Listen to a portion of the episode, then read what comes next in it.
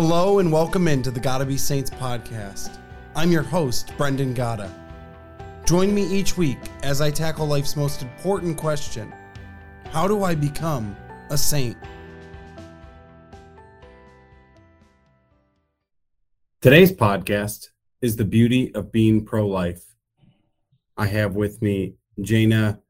Jana, I asked you last time how do you say your last name? Zuniga. Zuniga. Um, so this is actually the second time we're recording this conversation, and as you guys can expect, the devil doesn't like a talk called "The Beauty of Being Pro-Life," and so the files were corrupt. Today, I have it being recorded in two different places, so hopefully we don't experience that problem. Um, but I'm going to firstly give a shout out to our podcast sponsors, which is Good Catholic and the Catholic Company. Use code GATA for 25% off any order on the Catholic Company website, or use code GATA for 20% off any order on the Good Catholic website. Um, I hope I said that correctly. 25% off with the Catholic Company, 20% off with Good Catholic. Uh, a really great opportunity to get some really good discounts on some wonderful things. Check out the links in the bio. And now we get to the episode. Like I said, we're talking about the beauty of being pro life. I have with me Jana and her last name I'm not going to try to pronounce again. Um, but we chatted before uh, and had this conversation. As I said, didn't didn't uh, work, but here we are back at it. So we're here to talk about the beauty of pro life. Um, but before we get rolling with that, I want to just give you the opportunity to introduce yourself. Yeah, and thank you so much again for having me two times now. um, my name is Jana, and I live in Colorado Springs with my husband Tim. Um, I grew up in Georgia, went to school at St. Mary's College in South Bend, Indiana. Um, I studied art there and then went on after that to do some pro life work in Phoenix, Arizona. I lived in um, a maternity home for homeless pregnant women for a year called Maggie's Place. And then I was a counselor for a pregnancy center there as well for a year after that. Um, and then I met my husband and we moved to Colorado Springs, um, got married, and now I run my own online um, Catholic boutique, I guess you could say. Um, I create lots of fun Catholic things uh, t shirts, stickers, watercolor prints. I paint um, and design various products. Um, so yeah, that's just a little bit about. Yeah, me. and you have a you have a recently uh, or coming out with a Verso l'Alto. Uh, yeah. Right. Yes, yes. Um, a new product line coming out next week, June 15th. Um, my husband and I love camping and hiking, so we obviously love living in Colorado. And yeah, I'm coming out with a, um, a series of products that are geared for the outdoorsy person in honor of Pier Giorgio Frassati. So awesome. Well, yeah, his feast day is July 4th, so it's coming coming right up. Perfect. Yeah. Roll that out. Mm-hmm. So we're here talking about the beauty of life. Um, our listeners, I think, would love to hear just about how you lived uh, with a homeless pregnant woman after college. Uh, your mm-hmm. counselor, uh, just your mm-hmm. time there at St. Mary's. If you could just kind of share uh, that story uh, in, in, detail. Yeah. Um, do you want me to start with my time at St. Mary's? Yeah, yeah, I, totally up to you. Sorry, I yeah. Think, there's there's a lot there. Um, basically, yeah. So question of how how we got to talk be talking about. Yeah, yeah. Um, so I think my really personal journey with the pro life movement started um, when I was on the bus ride back from the pro life march in DC. Um, I went with a bunch of Notre Dame students. And at the end, our bus leader made an announcement and said, if you want to do something beyond attending the pro life march um, to further the pro life movement, here's a whole list of resources that you can, you know, references where you can get involved um, when you get back to campus. And one of them was being a, they called it a commissioner um, for their pro life club for something they called Project Mom. And that was an initiative to raise money to throw baby showers for women from the crisis pregnancy in South Bend, um, the local pregnancy center called the Women's Care Center. So I that just really appealed to me. I wanted to do more. It was my first semester um, as a college student, and yeah, I decided to sign up and uh, worked that semester to throw this baby shower for a bunch of moms um, from our local pregnancy center. And something that really marked me was um, we got to the baby shower, and one of the women who was there um, that we were throwing it for, her mom approached me and said, um, I just want you to know how much we appreciate what you're doing for my daughter. Um, she was considering having an abortion when she found out she was pregnant. She was in such distress and um, she's really, really been struggling. And um, this has just meant so much to her. You've made her so happy. And um, she just continued to thank me and really stressed what an impact um, what we were doing was having on her daughter. And I was just so impressed and taken back by what she said because I never really, it never occurred to me that having a baby shower um, could make such a difference in someone's life and that there were so many women and mothers out there who didn't have someone to even throw them a baby shower and to support them in that way. So I was deeply convicted after that conversation that I could continue to do such simple things um, that could really change a mom's life and the life of their unborn child.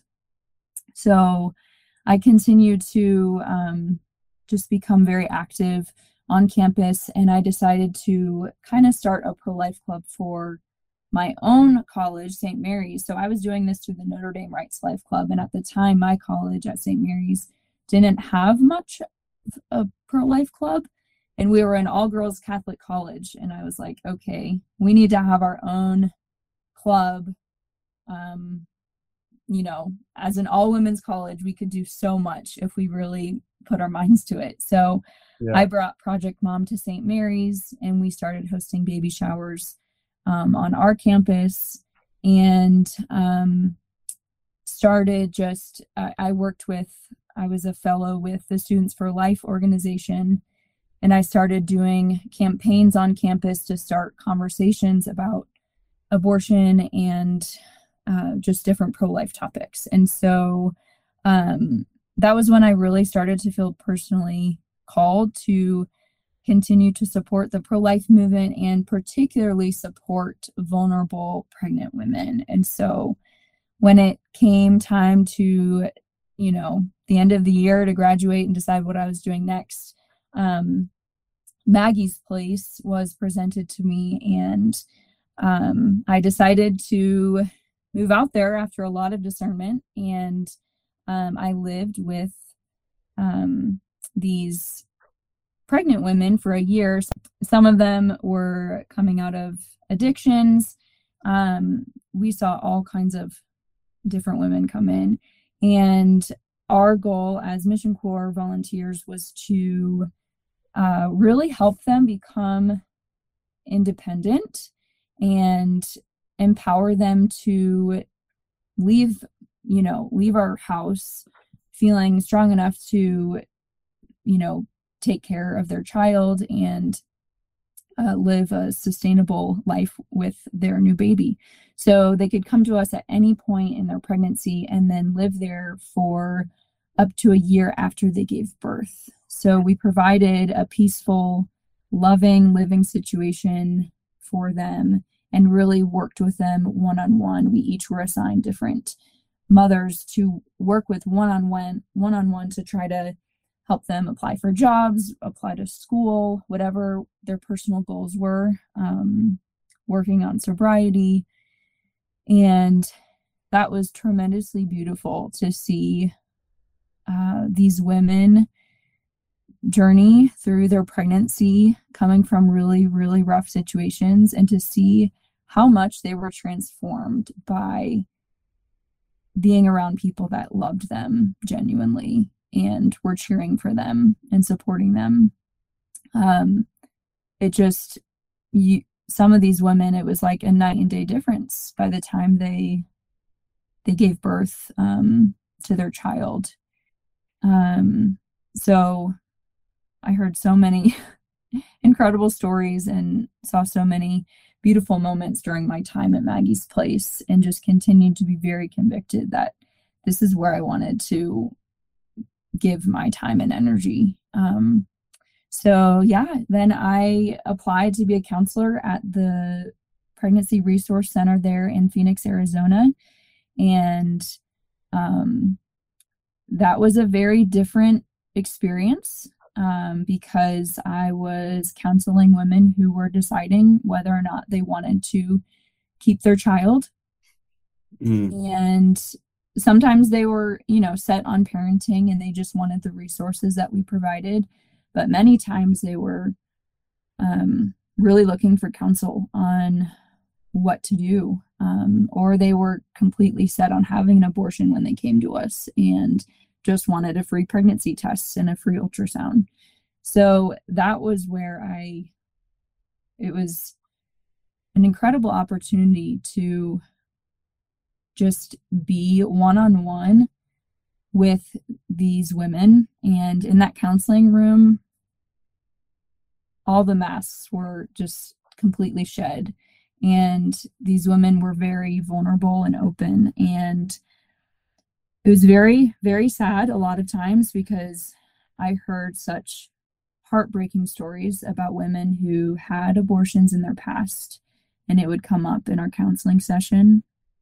Um, and I encountered a lot, a lot of women who did not want to have an abortion, were in tears talking about having an abortion, but still felt like that was what they had to choose. Um, it was also extremely rewarding to witness women come in feeling totally helpless and feeling like they had to choose abortion and then having a complete 180 turn in that counseling room um, just from being told and encouraged um, that they could do it and um, you know just presenting them with all of the support we could provide and also reminding them of their own dignity um, and telling them the truth about their unborn child and um, reminding them that it is their child.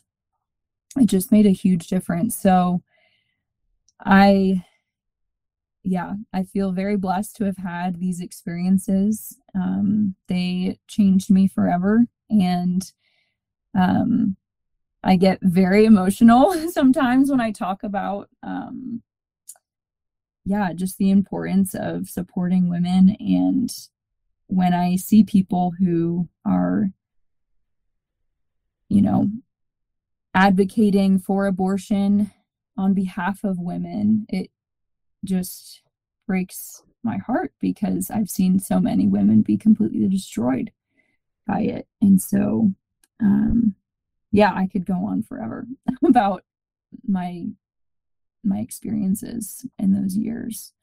Um, yeah, but I currently, um, you know, I've moved away from doing pro life work full time, but um, I am currently volunteering once a week at our local pregnancy center here in Colorado Springs. So um, while I miss doing that full time, um, I'm very thankful and blessed that I am still able to do that on a little part-time basis here in Colorado Springs. Um, yeah, it's just such an important, important cause and mission to be a part of. No, certainly. Well, and I, my sister works at a crisis pregnancy center, which, of course, now I'm going to be saying things that I said the last time. So I'm going to yeah. stop referencing last time uh, for anyone listening at home. But um, I'm going to act like between you and I, this is the first time I'm saying it. But my sister works at a crisis pregnancy center, the actually the same one that, or the same organization that uh, you were talking about earlier, hmm care center. And similarly to you, she does it one day a week. And just hearing her talk about it, um, you know, always inspired me. But then also, I went was able to go to their um, in in Columbus. They have a big fundraiser for bingo, and hmm they do a big bingo fundraiser, and it brings in hundreds of thousands of dollars, I think. And it was so cool to just see all of these um, people who were so impacted by this crisis pregnancy center or um, Mhm. because they even brought in one of the one of the ladies who um, kept the baby came and she was presented with uh, an award and just I, I don't remember exactly what it was but it was just so beautiful to see and uh, the work that they're doing is is so important and places like like that uh, it's not just the Mhm. women's care center but um, especially in our country today when many people see planned parenthood as this great place for women's health. And you and I, uh, and most of our listeners probably can attest that there are just so many better places that are not pushing abortion, but instead are pushing to keep the baby in support. And I think you made a great point of just talking about even that the girl you shared at the very start about how you guys threw her that that baby shower and how impactful that was. Um, it it speaks to the importance of support and the it, the the beauty of encouragement and what that can do for people and when they feel like they're not alone in this in this process um, it allows for them to to see the child as a child and not see the child as a burden which then in turn makes it probably i would guess a lot easier to to consider having that life.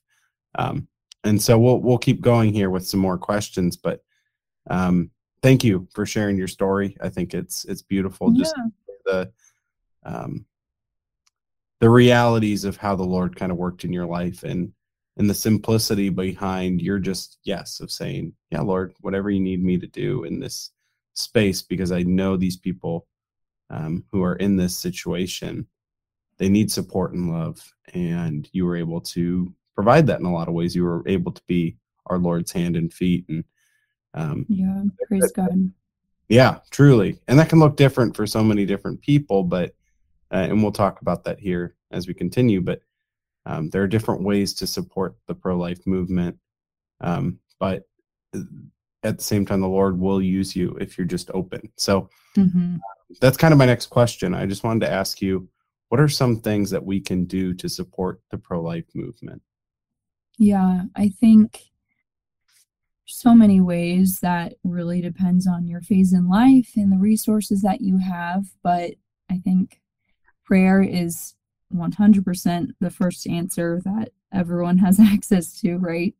Um, and I have fallen in and out myself of just being really vigilant and praying for the pro life movement and specifically women in crisis pregnancies and those in the government who are, um, you know, have the power to change laws that will protect the unborn um, or the vulnerable members of our society.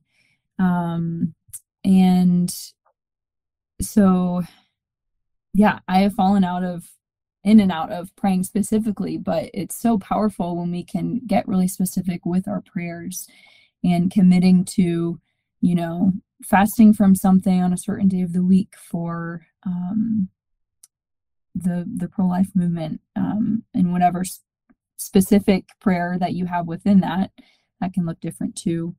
Um, so prayer, I think, is so powerful. Um, there's so much spiritual warfare um, with the pro life movement, and it's so obvious. as we saw with the first recording Yeah, yeah. Uh, so prayer for sure, but I also think, and you know, I think educating yourself in different capacities is really powerful so that you feel equipped to have conversations with people, whether that's you know, talking to someone, you know, a peer who is adamantly for abortion um, or feels indifferent about it and thinks, you know, oh, it's it's wrong, but it should be everyone's choice. You know, the the classic thing you hear. Um, ha- like being equipped to have those conversations um, is really, really important and being able to convert people's hearts one by one is very very powerful um, but also being able to have conversations with a woman a woman who is in crisis um, if you encounter that in your lifetime which is very possible um, so those two conversations are going to look very different. Um, and i think some people tend to be called to one or the other like side of the the battle.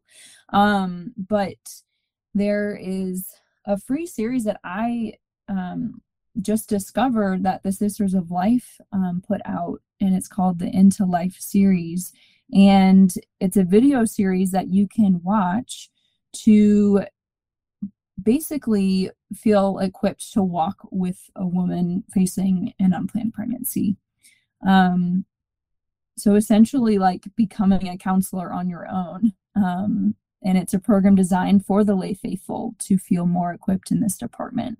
So taking advantage of online resources there's so many um, that can help you feel really empowered to um, change the hearts of the souls that christ puts in your path i think is huge Mm. Um, and then, of course, you know, if you have the financial means, there's tons of organizations you can donate to, including the Sisters of Life and Maggie's Place and so many more. The Women's Care Center, um, donating to your local pregnancy center, or, you know, collecting resources for your local pregnancy center is super easy um, to do and can make a huge difference.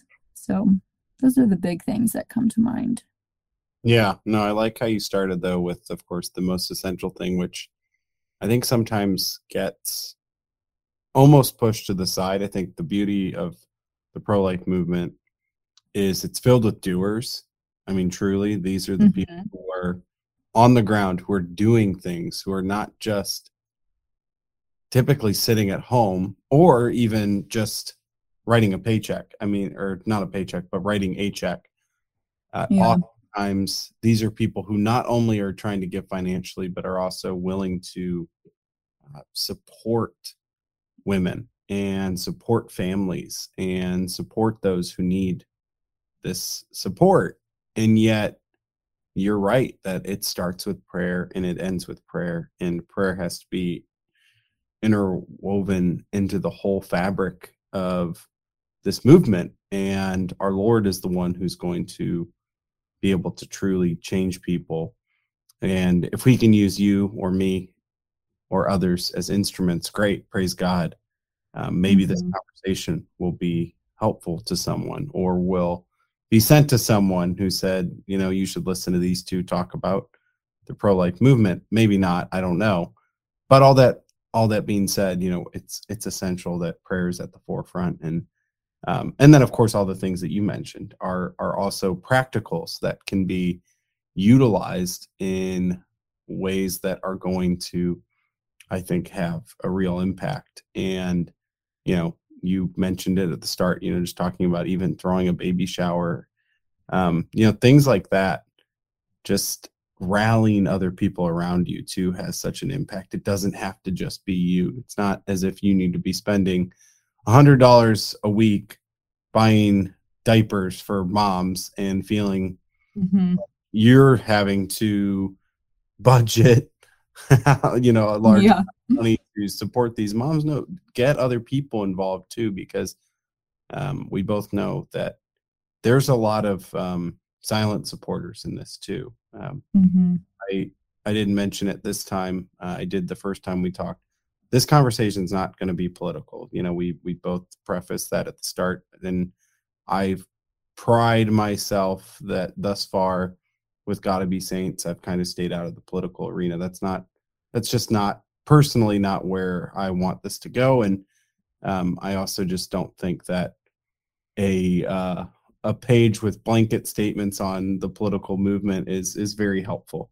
Um, mm-hmm. It's more of a person to person conversation. So this is in no way a political um, podcast, and I appreciate that we're not going that way. But um, with that being said, I think there is um, what what do I want to what's the right foot or wording that I want to use? But I think there's um, value to the fact that this um, doesn't need to be political and mm-hmm. that the we use the term in politics always the silent majority um, i think there are people who might political aside who find themselves in the the silent majority here within the pro-life movement um, mm-hmm.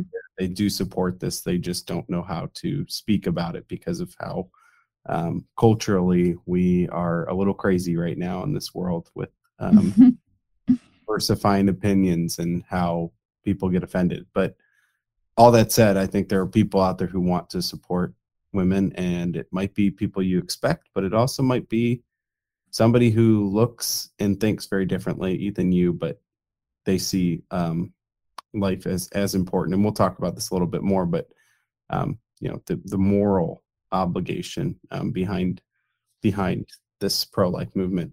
Um, I want to ask one more question for this episode, and then we can uh, take a pause and conclude with episode two. But the last question I want to ask you for this one is, um, what are really the biggest barriers that you see for women who just truly feel like the weight of the world is on their shoulders and they just can't choose life uh, for for their child and then how do you think we as a society or we as individuals maybe both um, can help remove those barriers? Mm-hmm. yeah that's a great question. Um, first i'm going to be a little bit general but then i can get into more specific scenarios. Um, fear is always the number one barrier between a woman uh, choosing life, being feeling like she's capable of choosing life and carrying her baby to term and giving it a a good life. Um, or just maybe they feel like they're capable, but they're just afraid of um, afraid of people's reactions. But I feel like it always goes back to fear in some capacity. Um, Sometimes it's fear that their parents are going to kick them out. Sometimes it's fear that they won't be able to finish college. They won't be able to pursue their dreams. Sometimes it's fear that they are not good enough as a mom um, or that their situation isn't good enough to bring a child into, and you see this misplaced compassion for their child. You know, I I had a woman, I'll never forget, she came up to the front desk at the pregnancy center in Arizona and she was completely set on having an abortion. And she asked us for an ultrasound. And I just remember her eyes like kind of being glazed over like she was about to burst into tears and she said i'm not keeping it but i want a picture to remember it. And so she had this complete awareness that this is her child and you could tell that there was love for that child too but she was completely set on needing to have an abortion. She was a very young girl. Um and so yeah, like sometimes they're totally aware that this is a life, this is their child. Um, but the most loving thing for me to do for my child right now is to abort it.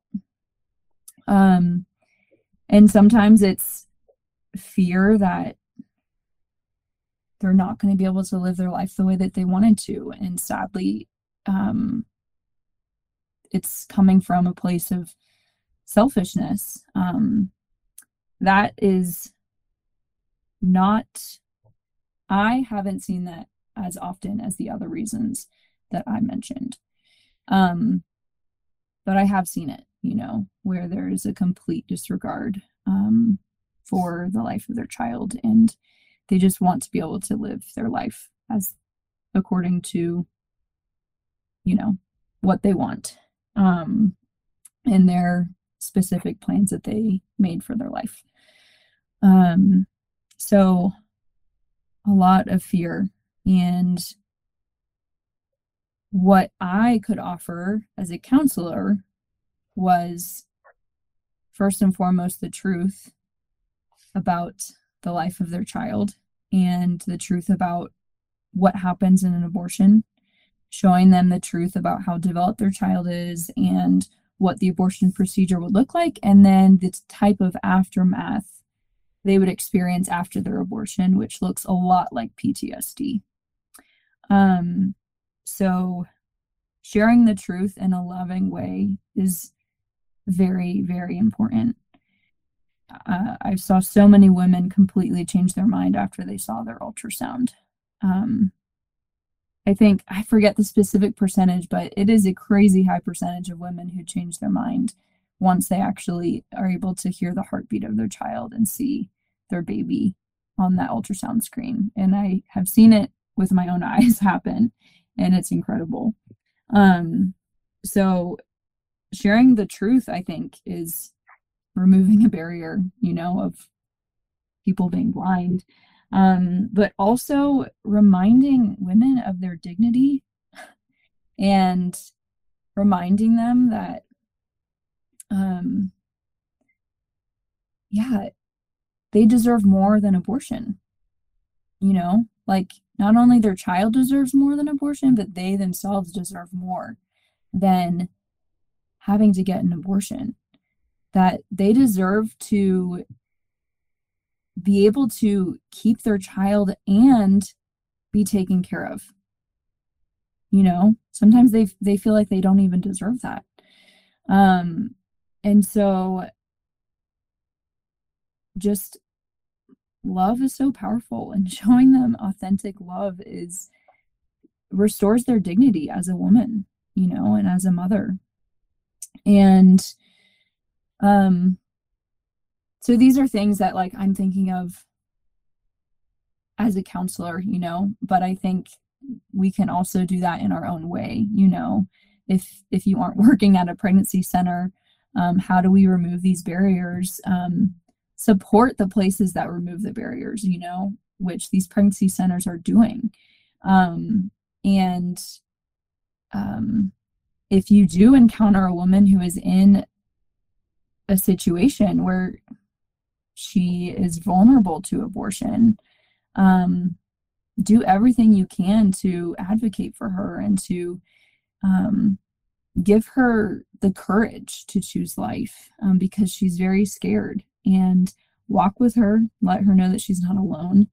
Um, I think a lot of women just feel totally desperately alone in their pregnancy. They don't have a girlfriend to call to ask questions about what it's like to give what it's like to give birth you know they don't have a, a mom who's in their life to support them and walk with them through this journey um so those are those are the big things. Um there are so many ways. I mean even if we're not talking about just women in crisis pregnancies there's so many ways that we can promote the dignity of life um, in our every in our everyday life but yeah. Mm. well thank you. No i think you you pretty much answer that question really really well and you kind of i don't want to say summed up but um, i think yeah basically covered uh, most of the the barriers and kind of answered how they can to some degree be resolved. Um, and just hearing about the the heartbeat too um, it speaks to the realities of of life and and how oftentimes, you know, for this to be as prevalent as it is in our society, it's only only become that way when we remove what what's really um, there, you know, from the equation. It's we don't label it as a child, so that way it's easier to discard. Um, mm-hmm. And so when we're able to see it for what it truly is, you know, in this process of um, the babies and the pregnancy, you know, people are more likely to um, want to go through with it. But of course, as you said, support is going to be essential at um, to making that happen in so many of these cases. Um, mm-hmm. I think that that is a good stopping point for episode one, uh, if you're okay with that. Yeah. And then we'll answer some more questions uh, for part two. But thank you to anyone who's listening at home. I hope that you found our conversation to be insightful. Um, I know that I enjoy talking to you and hearing what you have to say. Um, and it just gets thank me you. too. So, uh, thank you once again to our sponsors, Catholic Company and Good Catholic. Uh, feel free to subscribe to the Gotta Be Saints podcast so that you don't miss episode two. And join us again next time. God bless. Thank you for tuning in. If you enjoyed today's episode, click to subscribe. This is a Good Catholic podcast. Visit goodcatholic.com for more information.